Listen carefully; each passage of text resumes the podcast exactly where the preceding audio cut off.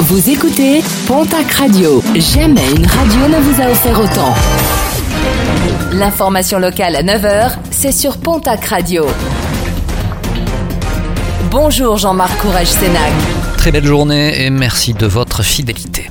À Bayonne, un homme entre la vie et la mort après sa chute dans l'Adour hier, un octogénaire tombé dans les eaux du fleuve en fin de matinée à hauteur du pont Saint-Esprit. Deux policiers sont parvenus à le sortir de l'eau. L'homme, réanimé sur place, a été transporté en urgence absolue vers le centre hospitalier de la Côte Basque. Des informations démenties, celles révélées ce week-end par nos confrères de TF1. Lors du journal télévisé, ils avaient indiqué qu'un ambulancier tarbé avait été placé en garde à vue pour détention et diffusion d'images pédopornographiques et de préciser qu'il aurait abusé d'enfants inconscients pendant qu'il les transportait. Faux, selon la procureure de la République de Tarbes qui parle de confusion avec une ancienne affaire et celle plus récente de nouvelles interpellations dans le cadre de la lutte contre les réseaux pédocriminels.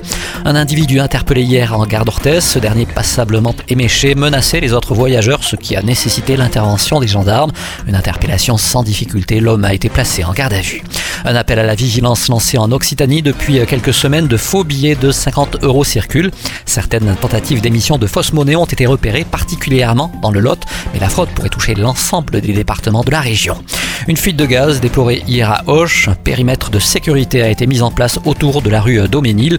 Pas moins de 24 personnes ont été évacuées, d'autres confinées, le temps de l'intervention des équipes GRDF. Le tribunal de commerce de Paris a prolongé jusqu'au 25 février prochain la période de sauvegarde accélérée dans laquelle le groupe Casino est entré fin octobre. Objectif poursuivre la restructuration de la dette avant un changement d'actionnariat.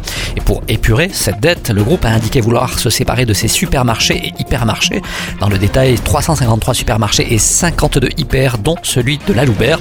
À ce jour et selon les informations de nos confrères de Capital, Auchan et Intermarché se sont associés et ont d'ores et déjà indiqué leur volonté de racheter l'ensemble des magasins. Des repreneurs qui devraient être confirmés d'ici au 20 décembre. Le groupe Casino ne garderait plus que les enseignes Naturalia, Franprix, Monoprix et Cdiscount.